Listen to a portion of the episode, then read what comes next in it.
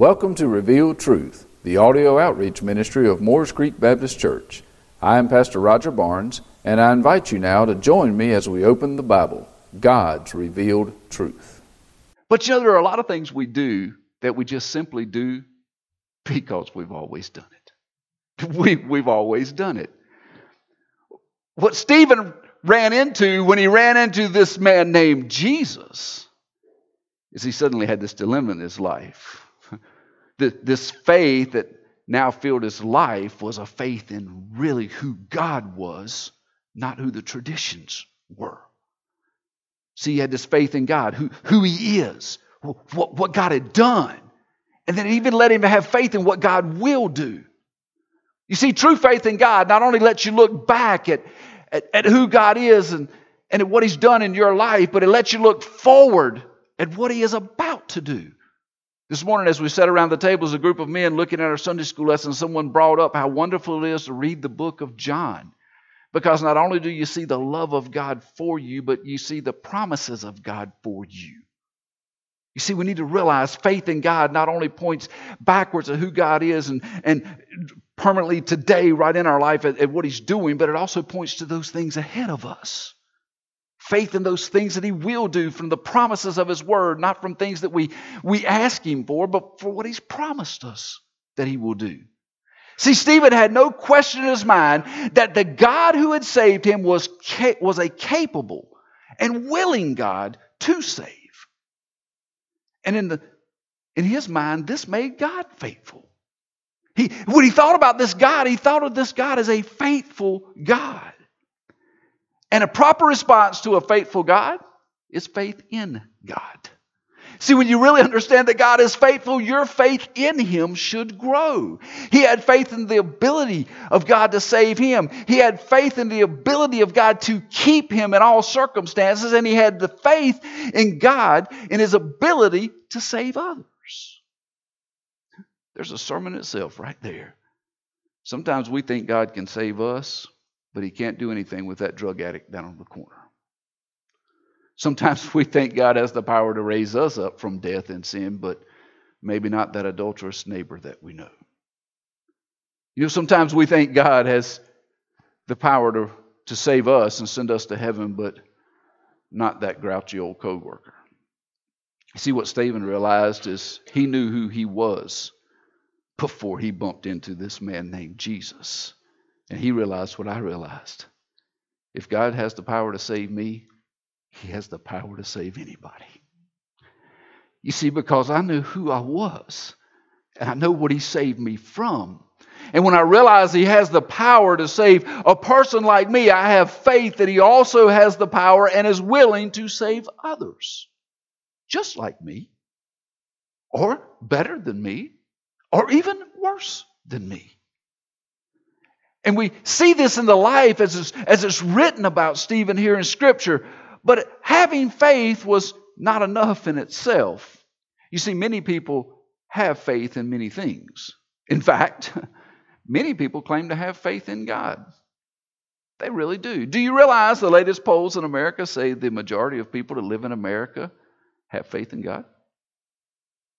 They relate themselves to be Christians. Has anybody watched the news lately? Does the statistic line up with the reality we see in the world today? Yet they claim to have faith in God. But there's a major difference in having faith there is a God and faith in God. There is a world of difference in those two things. You see, and that difference shows up in the life of a true believer. Do you realize Satan believes there is a God? Satan understands there is a God, but his life does not demonstrate faith in God. You see, Satan knows there's a God. There's no doubt in his mind, but he has no faith in God. And unfortunately, there are many who say they have faith in God who call themselves Christians who show no evidence of Him in their lives. And why is that? Why is that? It is the second thing that that Stephen was full of, which is the Holy Spirit, which, which gave him this power in the eighth verse that, that we read about. And I know that you may already be thinking to yourself, Pastor, doesn't everyone who believes in Jesus Christ as Lord and Savior get the filling of the Holy Spirit? And the answer to that question is, is yes. The answer is yes. How do we know that? Acts 1. Acts 1 told us that they were to hang around after Jesus left. He was going to send a comforter, the Holy Spirit, to them, and all those who believed in that room were filled with the same Holy Spirit. They were all filled. Yes. I don't think the question is, do we have the Holy Spirit in us? I believe the question then becomes, does the Holy Spirit fill us? You see, you read in Scripture about the quenching of the Holy Spirit. You read about a lot of things. You see those that were there that were filled with the Holy Spirit, but you see some that stand out in the narrative. Just like the glass of water I mentioned earlier. You can have a glass of water without it being full. We all realize that. There can be both water and air in the glass, so to speak. But how many of you want to go to a restaurant? How many of you want to go to a restaurant after I get through this afternoon? You go in, you order yourself the buffet meal, you tell them you'll have a glass of water, you already a little upset they charge you $2 for a glass of water, but then it shows up at the table and it's only half full. And they tell you that's all you get. How many of you would like to show up and, and be expected to eat the entire buffet meal and only have half a glass of water to wash it down with? None of us would we'd feel like we'd been cheated, now wouldn't we? We, we paid for a glass of water or a glass of Coke or whatever it may be. We expected that glass to be full.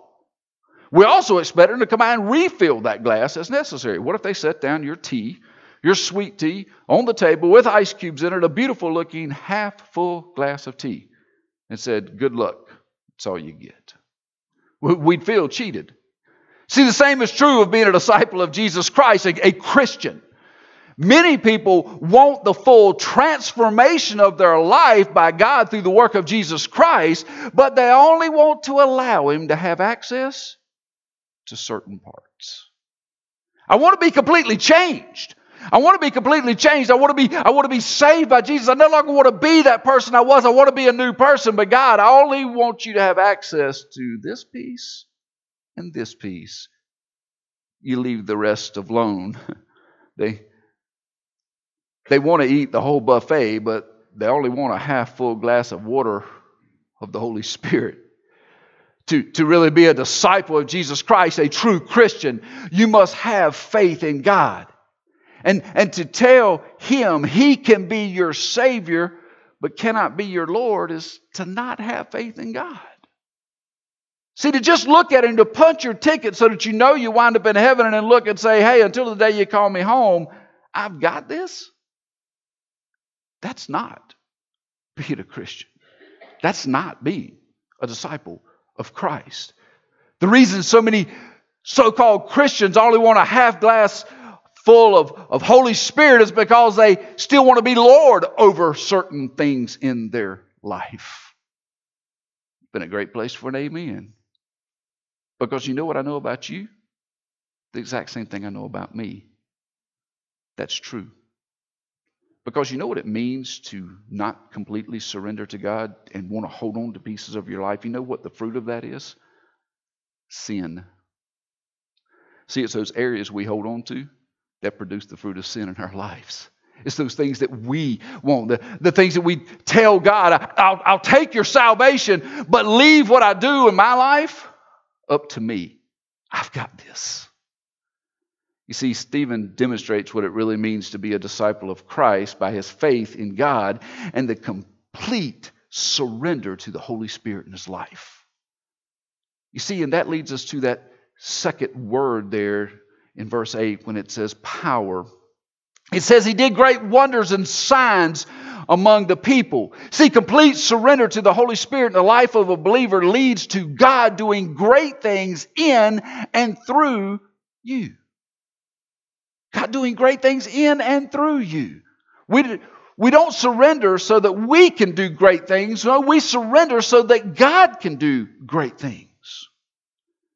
And see, why was Stephen willing to surrender his life to God and so God could do great things? See, Stephen knew three things about his life as a disciple. He knew three things about his life as a disciple. And it is these three things we need to have clear in our minds as we are disciples of Christ also. See, the first thing that Stephen knew is this he had a purpose. Stephen knew he had a purpose. I've said it many times from this pulpit. If salvation was the end of what God wanted for you, explain to me why you're still here. Because salvation, going to heaven, if that's the end goal, why are we still here? It makes no logical sense in my mind that, that if the only reason Jesus came was to die on a cross so I could go to heaven, if I accept Him as my Lord and Savior, why? Why am I still here? Why was I not taken to heaven at that moment? It's because we each have a, pers- a purpose. You've heard me say from this pulpit before, in error, that our purpose to be here was to share the gospel of Jesus Christ. How many would think that would be our purpose? You're smart not to raise your hand. I've already told you that was an error. That is not our purpose, that is our mission. What is our purpose? Our purpose is the same purpose that, that Stephen saw to bring glory to God by being the image of Christ and worshiping Him in spirit and truth. Everything we do needs to revolve around the fact that we are to glorify God in this life that we live by being the image of Christ in this world and worshiping Him in spirit and truth. That's our purpose. That's what, that's what Stephen saw as his purpose. Second, he knew that he had this mission. And what was the mission? It was to live out the gospel transformed life in the lives of others that they may live out a gospel transformed life in the life of others. To make it simple, he was to be a disciple making disciples. It's exactly what Jesus told us that we were supposed to do in Matthew 28 go into all the world and make disciples. Realize he never said go into all the world and save people. He said go into all the world and make disciples. But there was a third thing that Stephen also knew. He knew that God had a vision, and therefore it became his vision. His, his vision became that God would be glorified in him, in, the, in that city that he was in, in the region that, that he would be ministering in, all the way to the ends of the earth. And he was, he was going to do that. He was going to be part of that glorifying God because God had this vision of himself being glorified in all people to the ends of the earth by, by living out this gospel transformed life from generation to generation. From, from not only those who were like him, but those who were not like him. And then leading them to become worshipers of God. What a beautiful picture in Stephen's life as he, as he saw this. That's how he could do what he did in chapter 7, we'll get to next week. And the only way that the world will be transformed is for disciples, for disciples of Jesus Christ to have faith in God and be filled by the Holy Spirit for the sole purpose of God being glorified in their life. And see, that's what happened with the church. That was the purpose of the church. That was why it was formed. You see, but guess what happens when you live out a, a true disciple of Jesus Christ's life in this world? See, that's where Satan attacks. See, that's where Satan attacks. Don't raise your hand, but I'll ask you a question this morning.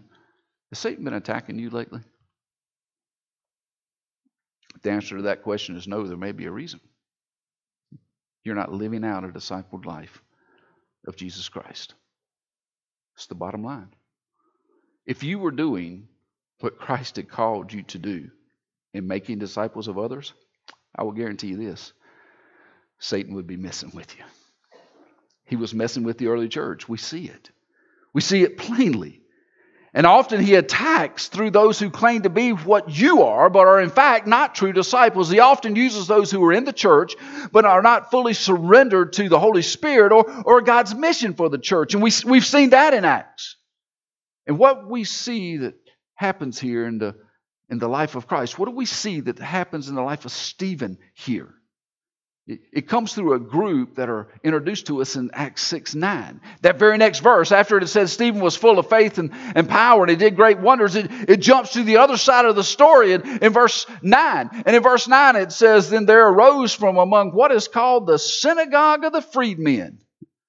We have one of those around here anywhere that you know of? Me either. I had to stop and look. What's a synagogue of a freedman? I know what it is to be a Baptist or a Catholic or a Methodist or a Presbyterian or Free Will Baptist, but what is a synagogue of the freedmen? Thank the Lord, He kind of gives us a little idea when He mentions the people that are members of that church, so to speak, this synagogue. The first members are the Cyrenians. I found it very interesting because Cyrenians come from a place called Cyrene, which was just pretty easy to figure out comes from Cyrene. This is a city that's actually in the northern part of Africa, as we understand it now. And it was a prominent city, but it happens to be a city that is directly connected to Jesus and the cross and his way to a hill. Do you remember there was a guy who was compelled to pick up the cross and carry it for Jesus? Do you remember where he was from? Cyrene. It's kind of an interesting connection. It really has nothing to do with this story, but it's a nugget you get for free. I won't charge you anything for that one. The next group that we see there are the Alexandrians. The Alexandrians, they're, they're from the city of Alexandria, another city in North Africa. It was a prominent a Roman city, so to speak. This had a Roman influence in it. What's so special about this Alexandria, this, this particular city? As we flip on over through Acts in the days ahead, you're going to run across a guy named Apollos, a preacher named Apollos, a great preacher. Uh, guess where he came from? Yep, you got it, Alexandria.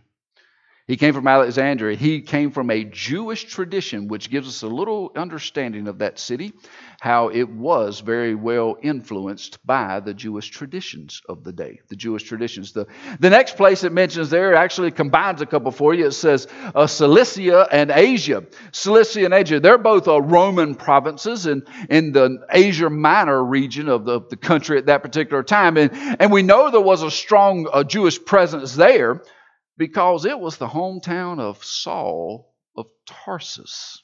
Tarsus happens to be one of those uh, cities which is located in Cilicia. Saul of Tarsus, if you remember, Saul of Tarsus, as we'll find out in the days ahead, persecuted the Christian church because they didn't hold to the Jewish tradition. So we know there was a strong Jewish influence in all of those areas. So therefore, the synagogue of the freedmen must have been a, a group that, that stood then on the, on the laws of the Jews. I think if we had to say anything about them, maybe we would say they were devout Jews. So here are these that are supposedly have faith in God and are very devout. And look what it says. It says there arose some from what is called this, this synagogue of the freemen, and they were disputing with Stephen. Well, what is there to argue about? They have faith in the same God. Why would there be a dispute? Look at what happens. It says, what is it that they had disputed with about Stephen? It tells us in verse 11.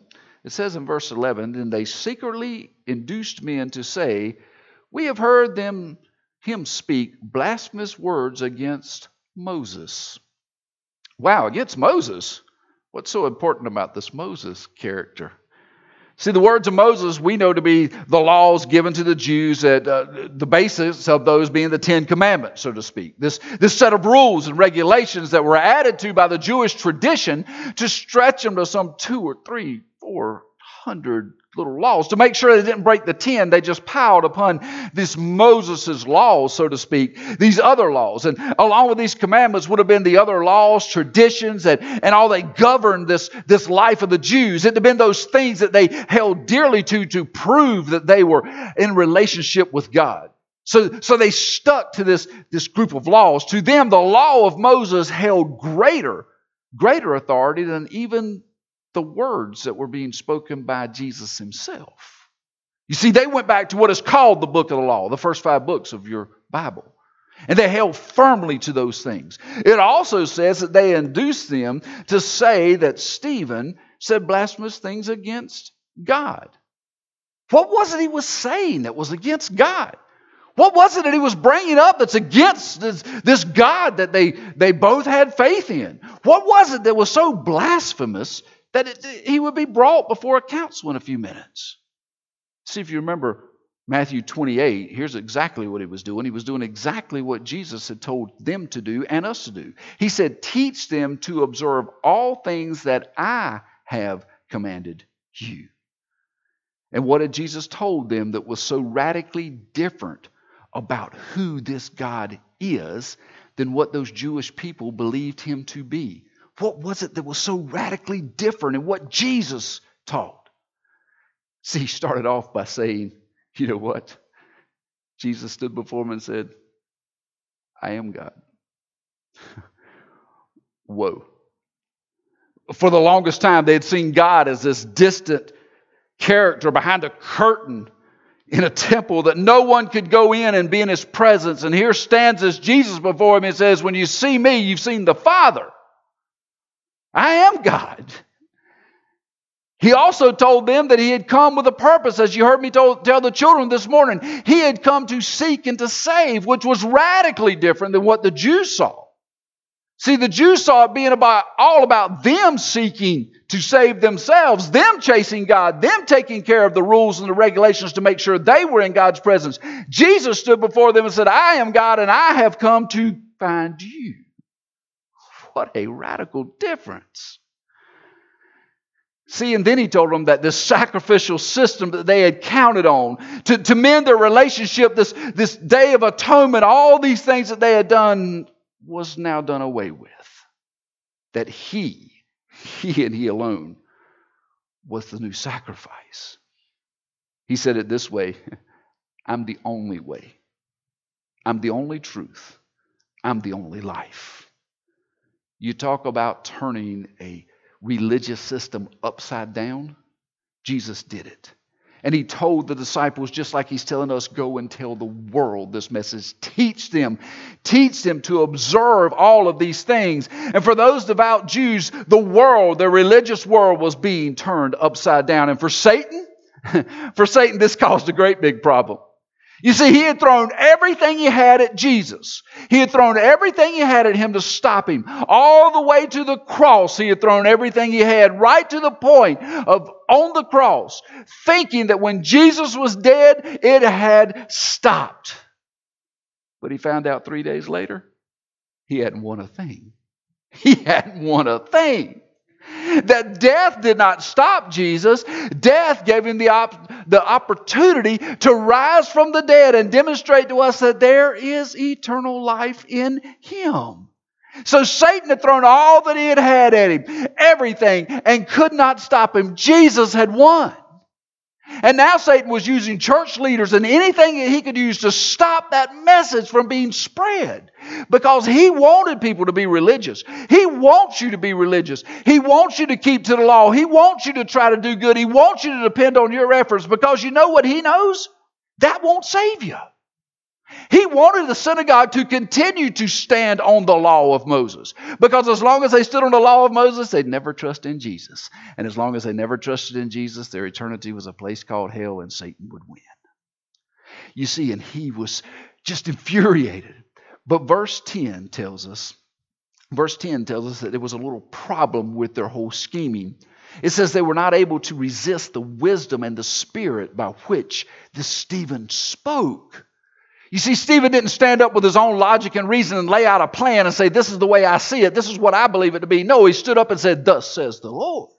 And this, this wisdom came from the, the word, and and the spirit was what gave him the power. See the importance of holding firm to the word of God. That, that is the wisdom that, that could not be resisted. It wasn't an argument about the minds, it was the ones that were religious against the Word of God. You know what I know about that argument? God always wins. God always wins. You see, it's the Bible is the answer to all things. It is what we should turn to first, not when everything else fails. See, it is the only truth. No matter what anyone says, this is truth to me, no. There's only one truth. His name is Jesus. There's only one word of truth, and it's called the Bible that you hold in your hands this morning. Also, know the importance of the word holding firm to you. You see, he was filled with this spirit, which means the spirit worked within him to bring alive in him this, this truth of God's word. Let me tell you this, brothers and sisters in Christ. If the word you read doesn't first affect you, it's going to affect no one that you speak it to. Trust me, before I ever stand in this pulpit, open the Bible and say, Thus says the Lord. This Bible opens me and says, Thus I say to you, Roger. It speaks to me first before it ever speaks to you. And it should be that way in your life. It should have a grip on your life. And it would so grip Stephen's life, it says they had no opportunity. There was no way they could resist him. There was no, they had no dog in the fight. God was doing the fighting. God was doing the fighting. So what did they do? They coerced, others, it says. They went and found some others. It tells us in, in, verse 12 that they went and found some that, that would lie. It says they, they stirred up in verse 11 and 12. And in 12 it says they stirred up the people, the elders, the scribes. And so they were out inciting amongst the people. It says they, in verse 13, it says they even set up a false witness. You know, this reminds me of something. There was a man named Jesus that was taken to court after court after court one night.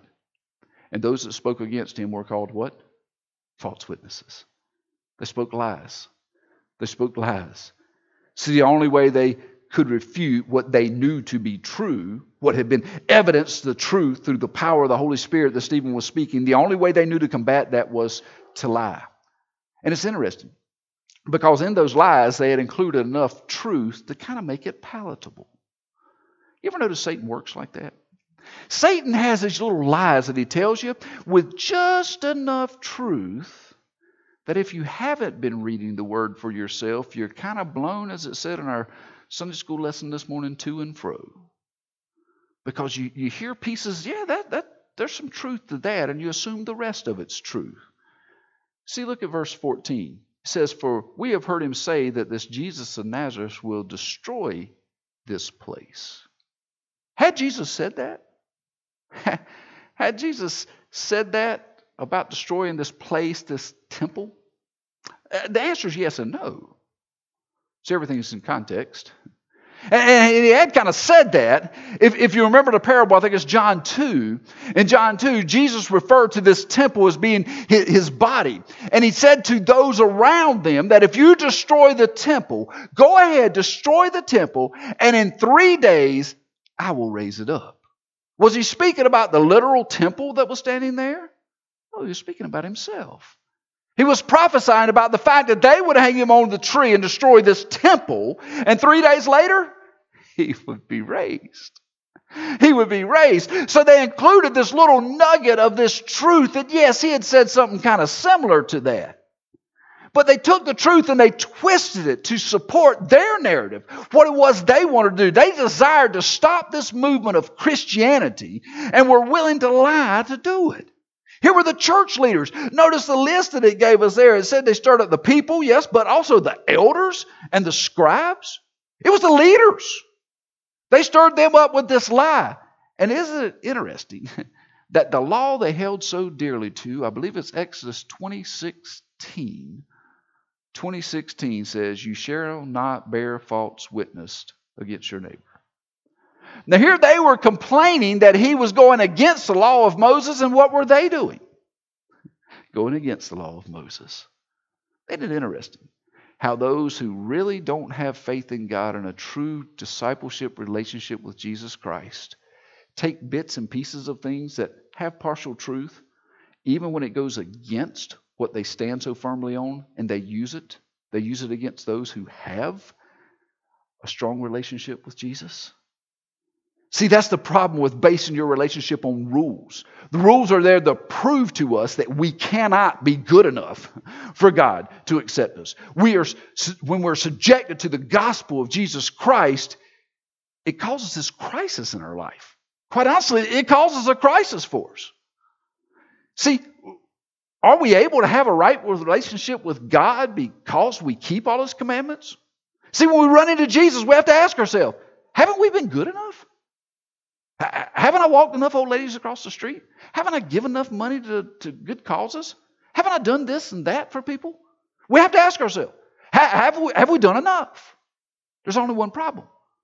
On the scales, we know what we've done, but we don't know the weight that God's going to put on the other side to see if it balances. See, there is a weight. That weight's a man named Jesus Christ. And the law was given to us to prove we can't be what Jesus Christ was when he walked this earth. Impossible.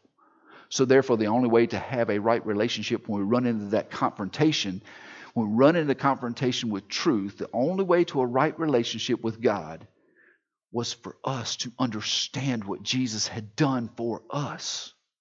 And it requires us to surrender our lives to Him, not choose the law. But what these men did was choose the law. They chose the law over Jesus. And it says they could not win that fight. And look at how the dispute affected those as I close this morning. Look at how the dispute affected those. It says in verse 15, and all who sat in the council. Who were those that sat in the council? It had been those elders, those scribes, maybe some of the people, the leaders of that synagogue. It, it would have been the religious leaders that sat in the council. And it says, All those who sat in the council, looking steadfastly at him, saw his face as the face of an angel. Hmm. What an interesting statement. They saw his face as the face of an angel. It does not mean that he was transformed into an angel in their presence. Don't, don't think that's what it means. But what, what they did see would kind of remind you of what you would expect to see in an angel. Where are the angels at now? In the presence of God. We, we read about them as they stand around his throne singing, Holy, Holy, Holy. So, by being in the presence of God, there must therefore be some kind of image of God that is projected from them, sort of like the sun and the moon relationship. You know, the moon shines at night, but not of its own strength. It shines from the power of the sun. It's just a reflection. The moon is just a reflection. But what do you think they saw that reminded them of an angel? Maybe it was peace. Maybe it was love. Maybe it was compassion. Maybe it was a certain joy or this steadfastness or this composure that he had. I think more than anything, they saw someone who was in the presence of God. They saw the image of Jesus Christ. That brings me to how this narrative applies to our life. Because if you remember, there's one other time in Scripture that it's mentioned that there was one that had this face that was changed when they bumped into Jesus. Remember, I mentioned to you earlier the Ten Commandments. Do you remember what happened when Moses came down off of that mountain? He had to veil his face. He had to veil his face because he had been in the presence of God. And it just shone radiantly about him. And that's the picture I get when it says here that they, they saw his face as the face of an angel. Let me ask you a question. Do others, when they look at you, see someone who's been in the presence of God? Do, as a disciple of, of Jesus Christ, we're called to bring glory to God by being the image of Christ and worshiping Him in spirit and truth. Do others see that in you? See, when they see you, do, do they see your face as the face of an angel? Is there something different about you than those who don't know Jesus? Do you desire, do you have this desire in your heart to glorify God in everything that you do because of what He's done for you? Are you daily becoming more like the image of Jesus Christ? Do you worship Him? Do you worship Him in spirit and truth? In other words, going to Him with an open heart, saying, Reveal to that within me that is a sin against you, that I might fall on my face on your grace and mercy and ask for forgiveness of sin so that my fellowship with you may be sweet, so that I may get up from my knees having a face as an angel of God. You know, if we spend time with God, if we are truly open and honest with God about the sin in our life, if we look for repentance so that our relationship with Him is sweeter, if He is truly Lord of our life, others will see God's glory all over your face. Are you about the mission of God? Do you trust in the fact that Jesus said to go into all the world and make disciples? You're to lead them to a personal relationship with Him, which is signified by telling them to be baptized, as it says in Matthew 28. Make disciples and you baptize them. Baptism, an outward sign of, a, of an inward change. Are you teaching them all that you've learned about this Jesus in your life? Are you rubbing up against them with the truth of the Word? Are you living out a gospel transformed life in the life of your neighbors? That they may come to know Jesus and live out the gospel transformed life in the life of those that they know. See, are you a disciple who is making disciples? Do, do you have the vision of God? Do you have the vision of God for what He desires for you personally and for His church in this world? That God, first and foremost, will be glorified in you. that you would live to the glory of God. That not only that, but He would be glorified in this community of Currie. That it would stretch out to all of North Carolina and from there to the uttermost ends of the world. Do you have that vision that God wants there to be worshipers of Him as it was when He created this world? How will this happen? By having a gospel transformed life, a gospel transformed life that passes that on from generation to generation. We talked about it in a men's Sunday school class this morning. Someone brought up the fact that so many people think when you reach a certain age, you've done all your duty to the church and now you can retire. I found what they said beautiful. You know, there are people, young people, walking around this church and in this world that need to know what it means to be a disciple of Christ.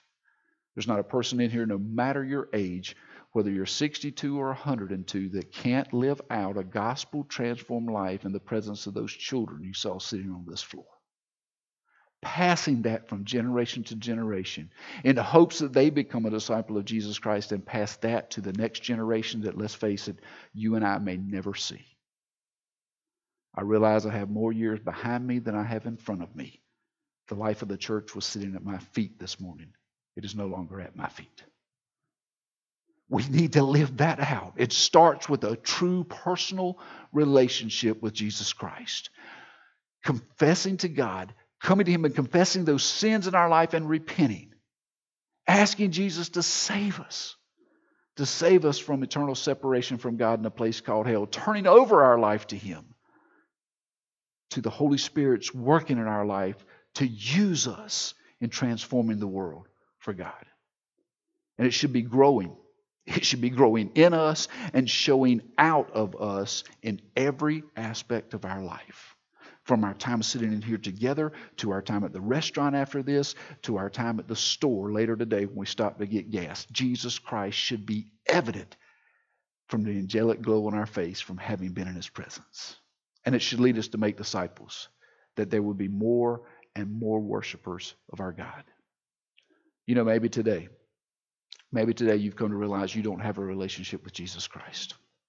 Maybe you've come to realize that you don't glow because you don't know. You don't know Him. You know, eternal life is not a game, it's a long thing. And I'll tell you, I believe with all of my heart what the Bible says that at your death, there are only two places that you have the opportunity to go. If you've never trusted Jesus Christ as your Lord and Savior, which means you say you trusted Him for your salvation, to save you from what you were, and Lord, to make you into what He wants you to be.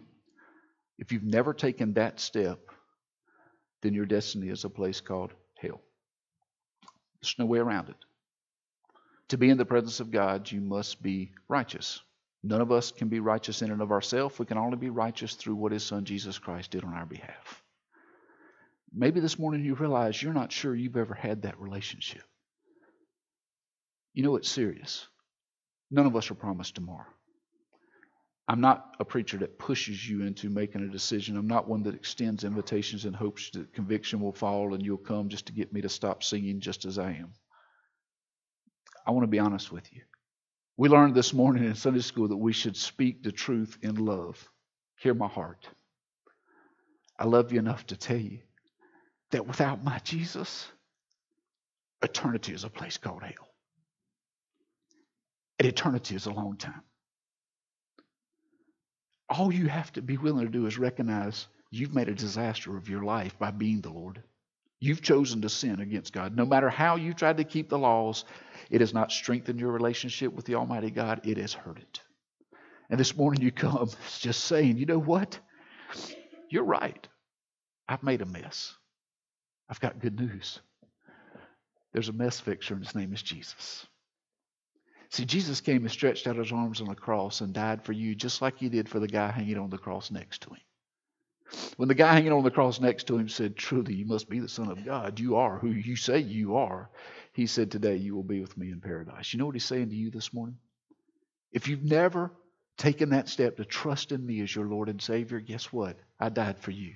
I died for you because I loved you. That's what the Bible says, for God so loved the world. I died that you might have a right relationship with the Father. All it takes is for you recognizing you've made a mess of your life, but there's one that can straighten it out, and his name is Jesus. Come and trust in what he did for you. Come, I'll be glad to explain to you what that means. That means asking for forgiveness, repenting of those sins, and turning away from those to follow Jesus as a disciple for the rest of your life. You know what that gives you? It gives you this place called heaven. But you know what makes heaven so sweet? I don't even believe it's the streets of gold or the crystal sea that flows. You know, I'd love to see those. I'd love to see a gate the size of a pearl, yeah. But you know what I really want to see? It's not even the loved ones that have gone before me.